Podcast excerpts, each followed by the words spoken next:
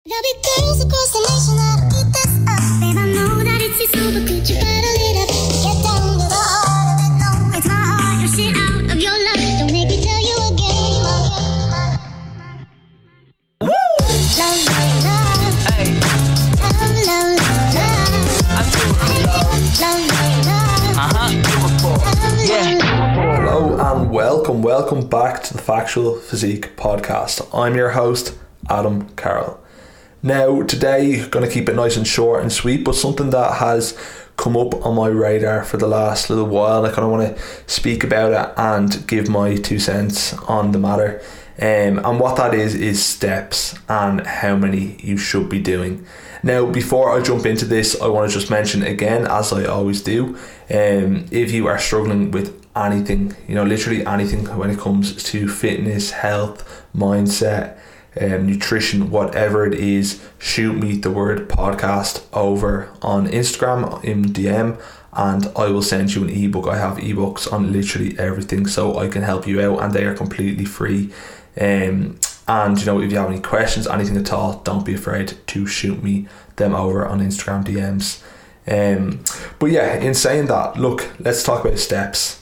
What has come up over you know the last number of years? I'm not entirely sure where this has come from, but the whole idea of getting 10k steps um, and the hype around counting steps and tracking steps through, I guess it's true, you know, phones and through smartwatches and through Fitbits and, and things like that, um, that it has increased in popularity over the last number of years. Um, and people you know love to track this and feel accomplished when they reach a certain amount of steps. And the number that keeps coming up and that I keep hearing is 10k steps.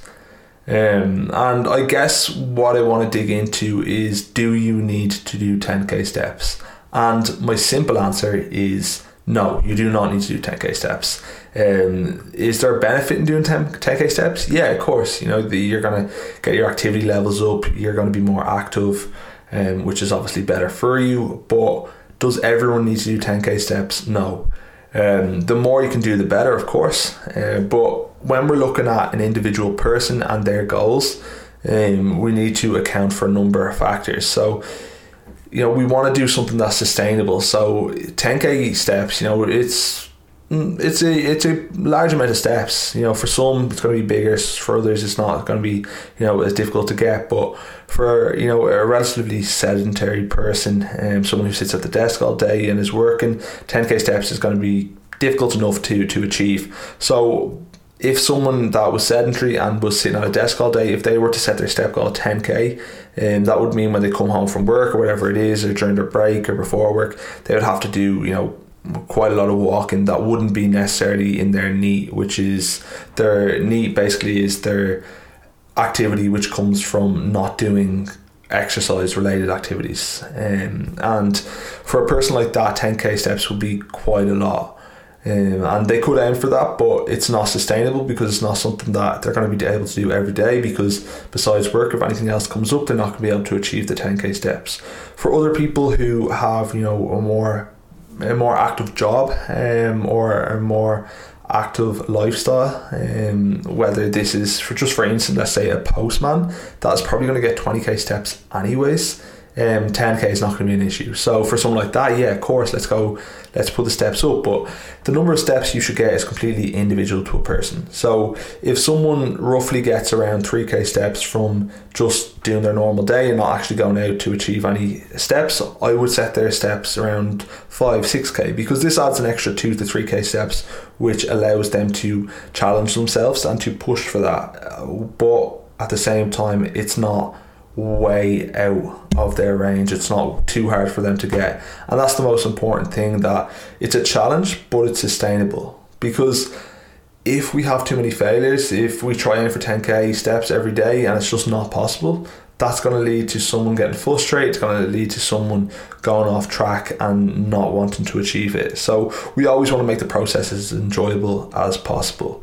So don't you know just hear 10k steps and go I need to do that. You don't. Um, you need to do you know what you as an individual can do. Um, and I always say this with everything. It, it should be a challenge. Um, it shouldn't be too easy to do, but it also should be attainable and sustainable. And I think that's the most important thing with anything in life. So, look, I'm not going to go too much more on this topic, just wanted to keep it really short and sweet, to the point. Do you need to do 10k steps? No. Should your steps be individual and custom to you? Yes. Um, so what I would advise you to do is just to you know, track your steps for a couple of days with without you know actively trying to get any in. Just even track it for a week, but don't look at it. And then after a week, get your average, and then maybe add a thousand, two thousand steps to it, and just aim for that. Um, that would be my advice to you.